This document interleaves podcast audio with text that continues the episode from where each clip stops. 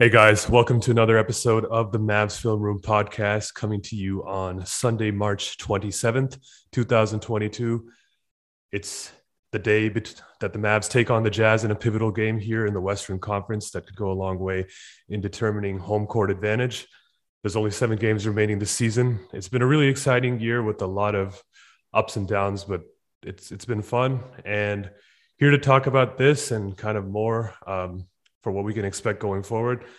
Returning to the podcast, it's Joshua Ibrahim of ProfitX.ai.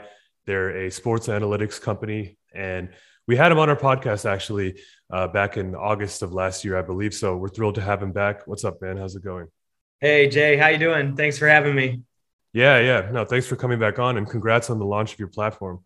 Thank you. We've been busy behind the scenes, plugging away, and we finally just launched the platform about a week ago. So we're working through all the kinks and just gearing up for the playoffs and the off season. So it's been an exciting time.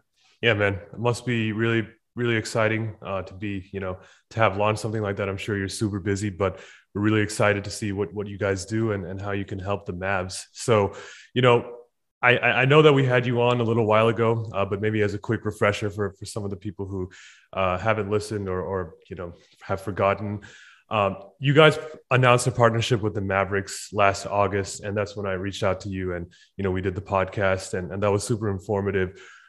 Maybe tell our listeners a little bit more, about what you guys do at ProfitX and kind of what drew you to partnering with the Mavs as your first team. Yeah, So we're a sports technology company. We have 2 products. One is more geared towards the B2B enterprise software side, which is what the Mavericks have been, what we signed the Mavericks to, a multi-year sports performance partnership. We also have a new tool that we've released to the fans. It's the sports probability platform.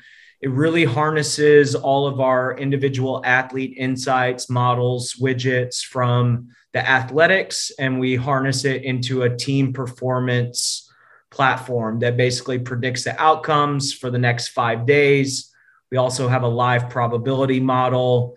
We have individual athlete insights, AI projections for performance for the next 10 days, real-time salary converters, and scouting tools. And so that's really more geared towards the consumer side, can be used in a slew of different use cases: fantasy sports, sports betting, aspiring sports agents, general managers looking to really, broaden their knowledge. But I think this one's more geared towards the overall team performance using our individual athlete insights. And I think that's where the competitive, the really dynamic part of the technology comes into play. We've done back testing on 450,000 games over the past decade, and we have, accuracy results between 68 and 98% overall. So a lot of hard work went into it, but we're really happy with the outcome of all of our analysis, and we're looking to get our name out there and let everyone use this technology. Yeah, I'm sure it was a ton of work. I mean, especially in sports analytics, you have so much data that's available now. So really trying to figure out what to use and how to tune your models, I think, is really the hard part. I want to ask you, how did you build your software? And, the 3 years that you spent building this, what was that like? It was a roller coaster, Jay. I think the most ironic thing is that I learned about the whole development phase was that technology doesn't care what you want. When you want it, it will be ready when it's ready. But I think the initial development phase, I had a completely different vision for what this software was going to be versus what it actually came out to be. So my initial concept, you know, when I filed for the patent application and drew out all the designs and really tested out the real-time contract value algorithm, it was really going to be geared more towards like a Bloomberg type terminal where you kind of see the athletes as stocks and you kind of see the financial trajectory, whether it goes up, whether it goes down, and different indicators that dictate that trajectory. And during that during the 3 years of development, I quickly realized that it was a way more balanced platform than what I originally thought it was going to be. So we have a very good balance of, for every athlete, there's 8 financial models, there's 12 performance models. And so it's really kind of, you know, when we finished up the initial beta development, I kind of took a step back and was like, this is way more than what I originally thought it was going to be. And it even surpassed my expectations. And so we really tried to, you know, during the development phase, my one thing was it really needs, no matter what, it needs to be accurate and we need to validate the software. Like, no matter what, that has to be done. Otherwise, no one's going to listen to us. No one's going to talk to us. And so, you know, we took a step-by-step approach where we brought on the right people, Bobby Marks, the Dallas Mavericks. We did a beta program with 25 NBA teams. We collected a lot of insights, feedback. We created new models for teams. We also had large sports agencies utilizing access to our platform. So we really tried to gather as much feedback as we could to really just make this the premier product on the market. And I think through all of that testing and report generations and all of the feedback that we took in, we really kind of harnessed that and tried to really optimize the software to a point where we could use it for different, you know, users, say the fans and the sports agents and media partnerships and so forth. So the development part of it was definitely a roller coaster. It definitely was scary at times because, you know, there was, you know, I left a position in the sports agency world to go out and try to solve this problem that I experienced as an agent and really try to make a bigger impact than what I was doing as a sports agent on a bigger level with this technology. Yeah, I was going to say, like, your background is obviously as a sports agent, and you've represented players like Montrezl Harrell, for example. You know, what was kind of your motivation to transition from that side of the business into something, you know, more analytical like you're doing now? Yeah, I mean, honestly, like, it was really through the problem, you know, the problems that I experienced as an agent. When I went into contract negotiations with teams, I didn't have technology that would update in real time during free agency. As you know, most of the money is gone within 48 to 72 hours. So you have to make decisions on the fly. You have to have something that updates in real time with all of the roster changes during free agency to really kind of put your client in the best position possible. And the other problem was I didn't have anything really to create comps for my clients other than the signings during free agency, which are dictated by supply and demand and cap space. And it doesn't really reflect what my clients were worth from a career perspective. Are they staying healthy? Are they developing? What's their player potential look like? How are they performing? What's the roster dynamic look like? How versatile are they? And so I felt those were the two biggest problems that didn't accurately reflect the value of my clients for their entire career versus what, you know, really having to be dictated by what the teams were signing the players for in that short window. And I didn't think that was the right way to do it. So along with the technology problem, I left Rosenhaus and spent almost over 3 years developing the platform to try to make a bigger impact than what I was doing, because at the end of the day, the software helps the teams be smart about how they build their rosters. The teams are driven by winning championships, which boosts the values of the teams by $1 billion easily.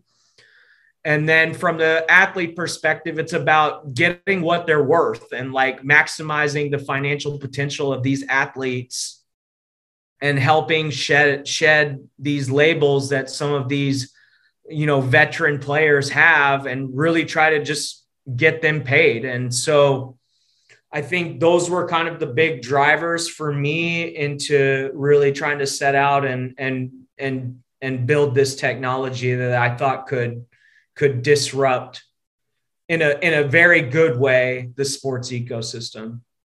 Yeah, and I'm kind of glad you mentioned like about how fast free agency moves, because we've seen that in the past where the market just moves so quickly, and like if a team is not ready for that speed, they often get left behind. And I think unfortunately, like we've seen the Mavs kind of fall victim to this. But in the original press release that you guys had with them, I think Mark Cuban said that this is going to give the Mavericks a competitive advantage. So you kind of see this providing a competitive advantage to the Mavs, where you can sort of make a case for certain guys and say like it would be worth paying them so-and-so amount, or it might be worth getting a player of this profile to the team because it can, it can help us take the next step. Yeah. I mean, look, I think the one thing I learned as an agent was there's gotta be equilibrium on both sides of the table. The athlete has to be happy with what he's getting paid, and the teams need to have some type of flexibility to continue to build their roster around their cornerstone. So I think from the athlete perspective, and just, having that from, a third party data provider that gives them a neutral, non-biased perspective on versus what the teams internally have, where they value, if they, and when they valued their players, it gives them, a starting point, a comp, and it's a comp that's fair and it's accurate, because we've generated 163 free agency reports, and, the projections versus what the teams are signing for are very, very accurate. So from our perspective, I think that, it gives the Mavericks flexibility to plan for the future. It gives them flexibility to kind of make decisions on the fly when they need to. And I think it, it does give them a significant competitive advantage just because of the amount of data that we give on every single athlete that's playing in the NBA. And that's kind of our secret sauce. Yeah. And I think having that data ahead of time can only help, front office prepare for the offseason. And I'm really looking forward to see, what this new front office can do after a full year under their belt. So really, really excited to see you guys help them out. I want to get to some Mavs questions, but first want to talk a little bit about what you guys offer as a company. So you kind of have two main, I guess, offerings, like the sports probability platform and then the Athlete X. Why don't we start with the sports probability platform? Like, kind of what was the driving force behind that? Yeah, I mean, so I think there was kind of a phase where, after we brought on Bobby Marks to our board of directors, we went through, we went and revisited we had him do an audit on the platform and identify some areas where we could make some enhancements, because that was the ultimate goal: make this the best product possible, make it as accurate as possible, and make it so that, it needs to be in the hands of everyone in the realm of sports. And so once we went through that phase with Bobby, we made some upgrades to some of the contractual models to really, just fine tune and get in preparation of free agency. And so once we had done that, we also gathered a lot of the feedback from our initial pilot program. And then we kind of transitioned into the free agency perspective, where my initial analysis before free agency was, from an agent perspective, that a lot of these numbers were going to be relative, you know, really close to what they actually signed for. So I had a good amount of confidence moving into the free agency period, where we were going to make some noise and bring some eyes onto what we're doing. And then, you know, we engaged with the Mavericks, and we ended up, you know, negotiating a multi-year partnership with the Mavericks. And so once we had done that, and I'm from Texas, as you know, so I'm a Mavericks fan, and I realized that from a B2B perspective, that there's only 30 teams. And so how many teams do I need to really validate the software? Well, I have, you know, the Dallas Mavericks with, you know, a once in a generation type player, with an owner who's very cutting edge and on the foot of, you know, a lot of different things, especially bringing in something that will help them in the short and long term. So once we kind of went through that once we finalized the partnership with the Mavericks, we went into free agency and generated, I believe it was about 60 to 70 contractual reports. And, you know, Lonzo Ball, Kyle Lowry, Gary Trent, Talen Horton Tucker. I mean, we projected a lot of the top tier free agents. And so once we had kind of went through that phase, it was really a point of, okay, is the B2B model sustainable for us? Can we secure more clients? Do we need to secure more clients? Or can we shift our focus to what my original goal was, which was to democratize the data and bring transparency to the sports ecosystem. And the only way I was going to do that was by giving a product to the fans that they can use, that they can harness and use it for whatever they want, and help them optimize their decision-making process. And so we looked at a lot of different options, but ultimately we came back to team performance and kind of predicting, you know, from a betting perspective, from a fantasy sports perspective, from just a, you know, a generic sports fan perspective, what are the things that can be useful for our consumers in different use cases that we can provide to them. So it was really about harnessing a lot of the different individual athlete insights and models and widgets and tools that we have, and putting it into a platform that just focuses on team performance and also athlete like performance projections, and scouting tools and real-time salary contract converters, and so there, it's a platform that's more catered towards the fans, but it gives them the insights into whatever they need to use it for, and predicting from a pre-match perspective about 66 to 68% accuracy on the outcomes of those games. And then from a live probability perspective, it ranges from 70 to 90% as the game progresses through. So it's really about just an extension of the athletics, which is our original platform, and really designing and catering it towards something that the fans could use, which we feel really excited about and ready to make some noise with it as well.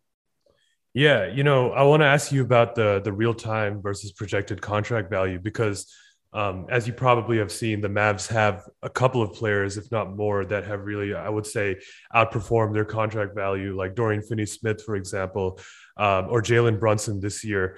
I guess tell us a little bit more about that and kind of what goes into the real-time contract value.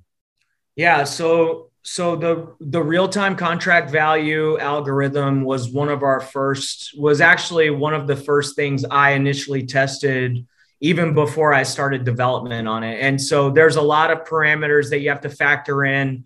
You have to make sure, number one, the contract values are actually realistic, that, you know, the teams can afford these values, but not have it constrained by what available cap space the teams have, right? Because that kind of defeats the purpose of it. You won't be able to see if the athlete is outperforming his contract, if it's configured to factor in the team cap space, and it kind of defeats the purpose of that. So, you know, I wanted to really factor in from a career perspective all of the impactful things that the athlete needs to have considered for him to get, you know, to justify his value. And that really goes into, you know, a lot of different dynamics of how the athlete individually is performing, how he's developing within the team dynamic.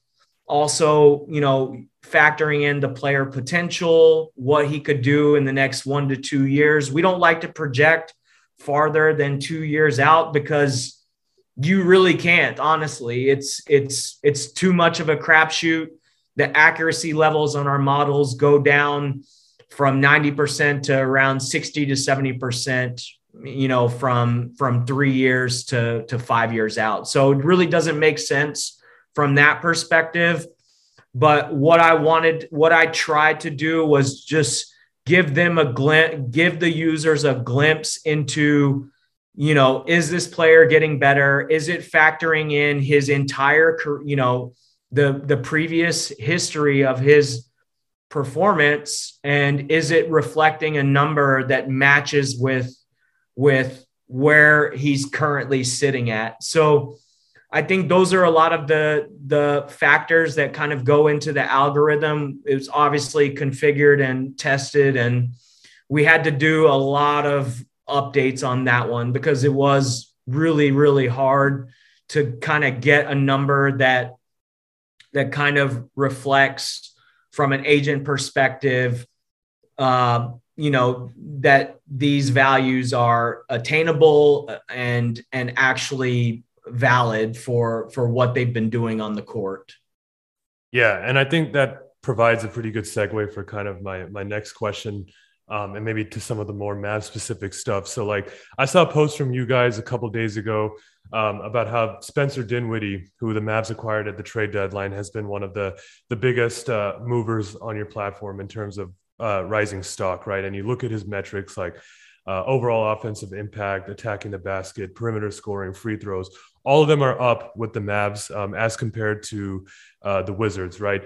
And, you know, I guess my first question is, when I look at sort of, I guess, the dashboard and seeing these metrics, like how should I interpret it? And then, you know, because Spencer Dinwiddie was a guy that I actually wanted last offseason. So I was kind of disappointed when the Mavs weren't able to get him. And so I was happy when we were able to trade for him, and it's worked out, you know, even better than I could have expected. So I guess what sort of insights were you looking at, I guess, going into the trade deadline, and why has Spencer Dinwiddie been such a great fit with the Mavs? I mean, I think, you know, I think there's a couple of parts to this question that I would like to address. I think number one, you know, you have to go back to his days at Brooklyn, number one, and see what kind of player he was before his injury. I think he was a really, really good piece for the Brooklyn Nets at the time. And he performed at a really high level and really gelled with that team for what his role was with that team at that time. And I think, once the injury kind of, you know, that happened, and you could start to see the decline, obviously, because he wasn't playing, you could see the decline in his value. When he did end up signing that contract with the Wizards, we actually had him projected at $18 million. And I think he signed for like 18.2. Yeah. So it was actually right on the money for what he was worth at that time, even though his real-time value that season was at like $1.6 million or whatever, you know, it was really low. So the second part to that is when you looked at Washington's roster, when they did sign him, they made some trades, they made some moves. They brought in a lot of players that I didn't think would really translate for Spencer at the time into what his production was with Brooklyn. So I just thought that there was a situation, and he was coming back from an injury, had to work his way back. And there was an adjustment period, but I just ultimately think the roster was not constructed for Spencer to be at that same level that he was performing at in Brooklyn. So whether it be mismanagement, whether it be just the other types of players needing the ball in their hand more, and what his specific role was on Washington, those things, you can speculate, but from an observation perspective, those are the things that I noticed. And so when you translate that over to the Mavericks, they definitely made a philosophy change in my perspective, that they went small ball, number one, and that they needed someone to really man with the evolution of JB. I think they really needed someone on the second unit, and Tim Hardaway being out, they needed someone on the second unit to provide that scoring punch. And so bringing on two additional pieces with Dinwiddie and Bertans, who even in the platform two seasons ago, Bertans signed a $16 million contract. I don't know the exact number on that, but I think it was 16. Was it 16? Yeah. We had him projected around 14 or 15 that 2 seasons ago when we did the analysis on that. So my initial thoughts on those two players coming to Dallas was this is a great fit because they need shooting, they need a scoring punch, and they need someone that can be on the floor and help Luka and and help the rest of the team. I didn't think it was going to be a defensive from my perspective. I thought Dinwiddie was an above, a pretty good defender, can hold his own. And so I didn't think there was going to be a big lag between, the trade happening and what they were, what they had before that. But, when you look at the team fit model, that model specifically gives you an analysis of in real time when those rosters change. It gives you that analysis of where the players' strengths and weaknesses are evaluated against that current roster. And so I think what you're seeing on that model is you're seeing a lot of the areas where the Mavs potentially could use some punch, and Dinwiddie brings that punch. And so that's where you see that really high level of percentage score, where it's basically saying this is a great fit for how the Mavs are playing right now, how Dinwiddie's playing right now, and it's working. And I think you see that with how they've been playing, the past, 6, I think it's been 6 weeks or maybe a little less than that. Yeah. Yeah. But I think from our analysis, it's been a very good match for both sides. And you're seeing the impact that it's having. So it's exciting.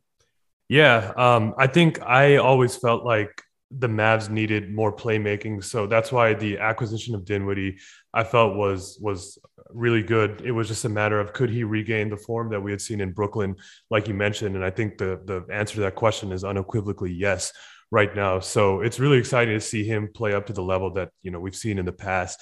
And I think, his ability to get to the free throw line, I think his free throw rate is higher than Luka's and higher than JP's. So, honestly, it's been a culture change in a sense, or at least a philosophy change. Like you said, his ability to go downhill, draw fouls, get to the free throw line is just a mentality that the Mavs didn't have before. And so that's what I really like about him. And defensively, like you said, I think he's really good at using his length to disrupt entry passes and things like that. That's another thing I wanted to ask you was about defense. Obviously the Mavs have completely shifted their defensive identity this year. They're one of the better teams on defense. I think they're sixth in the league in defensive rating this season. It's been a night and day difference from the last couple of years. Yeah, it has. And the unique thing about it is that they don't have a traditional rim protector. I mean, I guess they did have one with KP, but even with him in and out of the lineup, there was a lot of times where it was, you know, Dwight Powell or Maxi Kleber that was really manning the middle for them. So I want to ask you if there's any insights that you've gained through your analysis that kind of indicate how the Mavs have done it this year defensively. Yeah, I mean, I think you hit one piece of it. I think Maxi Kleber is even kind of. I believe I was watching one game where he had like 5 blocks in the game, and I was like, "Where did this come from?" Like, wow, like he's a presence in the paint, and like, and it's such a camouflage move because you didn't really kind of expect it. I honestly, like, even with the whole defensive shift, I kind of expected that with Coach Kidd coming in and coming from the Lakers, that he was going to put more of an emphasis on it, because at the end of the day, like, that's, in my opinion, that's all that matters in the playoffs is how you play defense. Like, all this run and gun and offensive, you know, shooting in the regular season, it doesn't have any bearing in the playoffs. It's a completely different style of basketball. And so I think they made the right adjustments. They have the right philosophy, and they're executing to a very high level of degree with how they're playing defense. And so I don't know if there's been a significant outlier from our analysis that kind of covers the overall team perspective. But when you look at the different pieces that they've kind of brought into place and kind of how they're playing from an overall team perspective, I think Maxi is definitely one. And I think just, you know, how they're kind of overall kind of blending together and just really being solid on defense, I think is kind of really reflected in our models.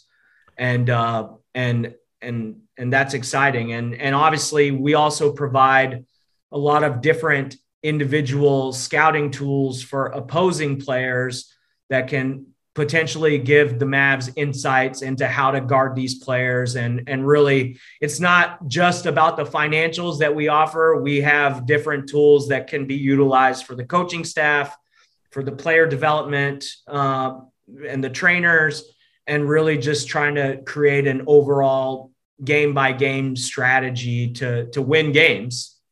And I think, and I think that's where kind of the overall power of the Athletics really, really shines through. Yeah.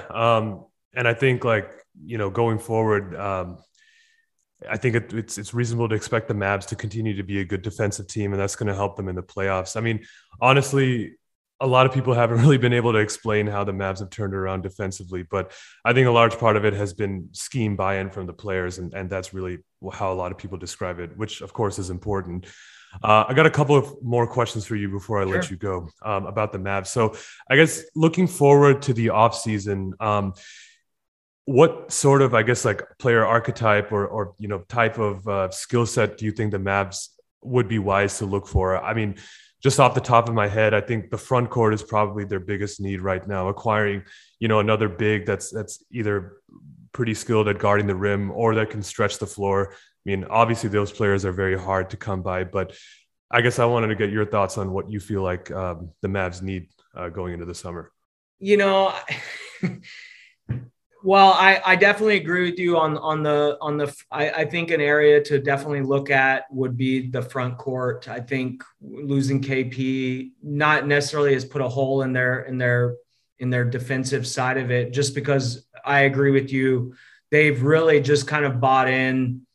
They bought into kind of the team system and the style of play and the culture, and really just playing overall good defense. And I think that's really shined through, but potentially adding a piece that can really, you know, I think the beauty of having Luka is you have so much versatility with really any types of players that you kind of bring on. So, you know, I would think Jerami Grant would be, you know, an intriguing piece to look at.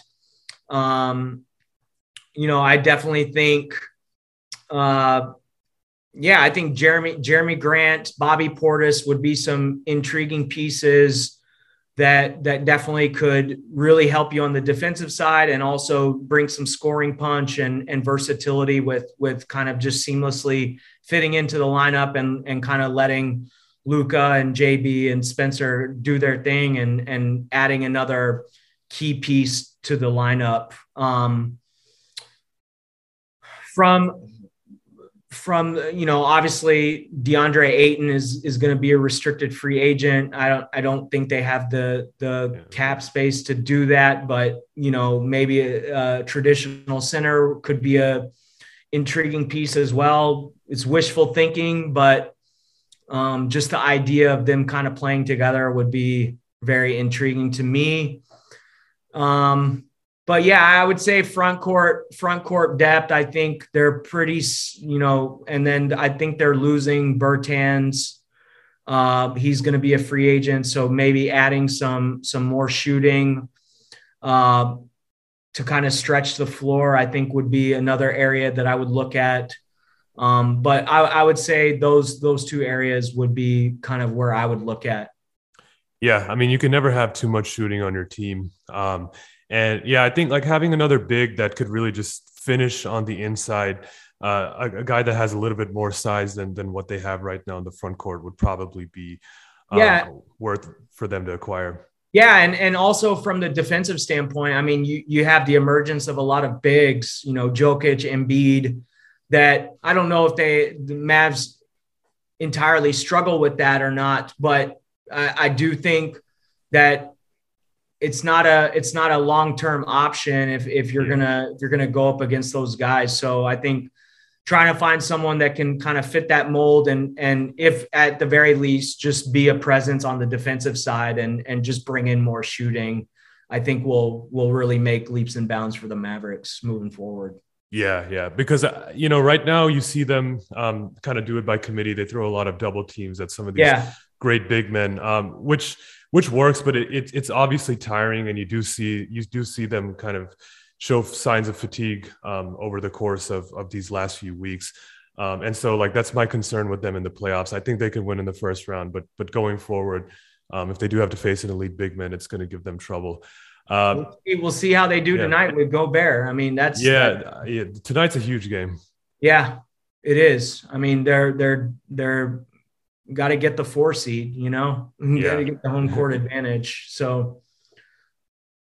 Yeah, that would be huge. Okay. I got one last question for you. Sure. And I think this has sort of been a topic of discussion among Mavs fans for basically the whole year. And that's Jalen Brunson's upcoming free agency. I think Jalen has taken steps to improve each year that he's been in the NBA, and you're kind of seeing it this year really pay off.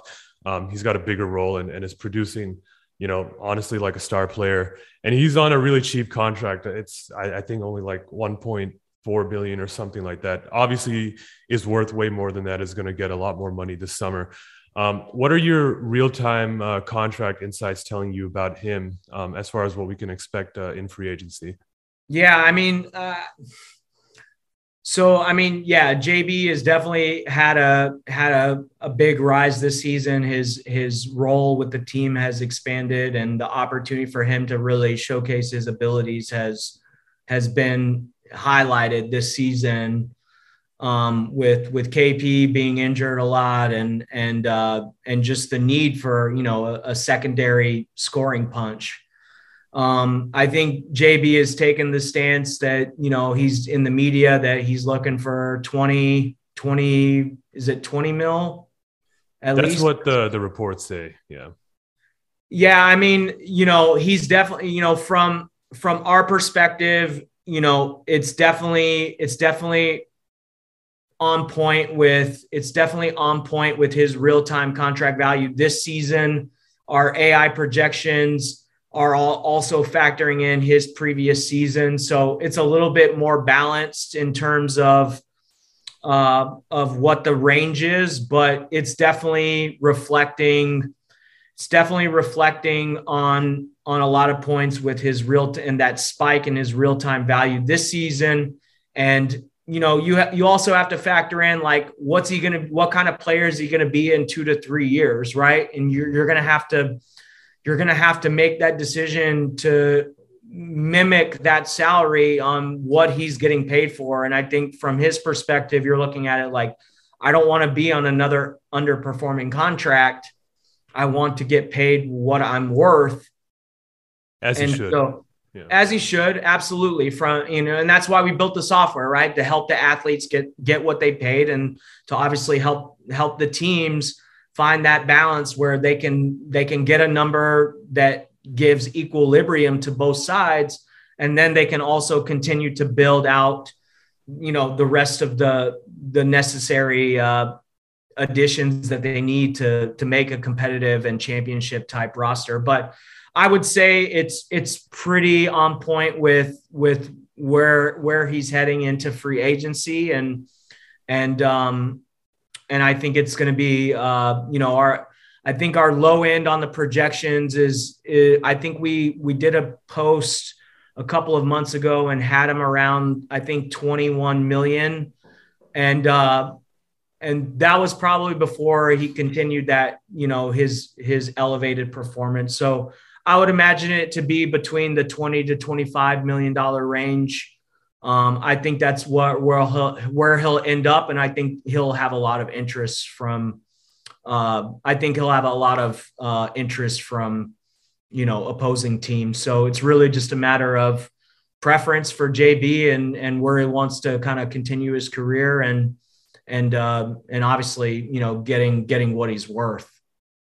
Yeah, absolutely. I think, you know, for various reasons, it's probably wise for the Mavs to bring him back. But as you said, there'll be a lot of interest from him across the league, as we've already kind of seen through reports. So that'll be something to keep an eye on. But, you know, we're getting ready for playoff time. And I think this year is probably the most optimistic I've felt about the Mavs in a long time. So fingers crossed that we finally see a playoff series win for the first time since the championship.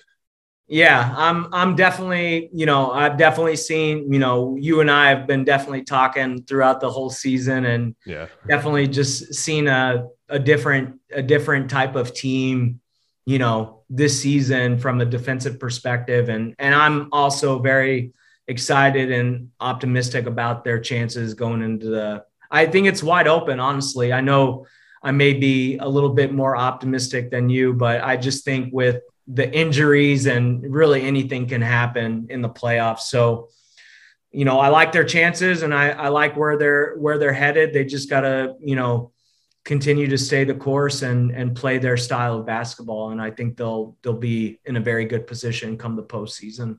Yeah, really after Phoenix, I don't see that there's a clear number 2 in the West. So the Mavs could be that team, you know, if they want to and everything breaks right for them. So, yeah, let's go Mavs. Let's see what happens. Let's go Mavs. Yeah. But yeah, thanks, Joshua. I really appreciate you coming on again. It's always awesome to talk to you about the Mavs and basketball. And it's really great to see what you're doing with ProfitX, and awesome to see that you guys have launched. So congrats, and it was a pleasure speaking with you today, and go Mavs. Yeah, go Mavs. All right, we'll see you soon and good luck. Thanks, Jay.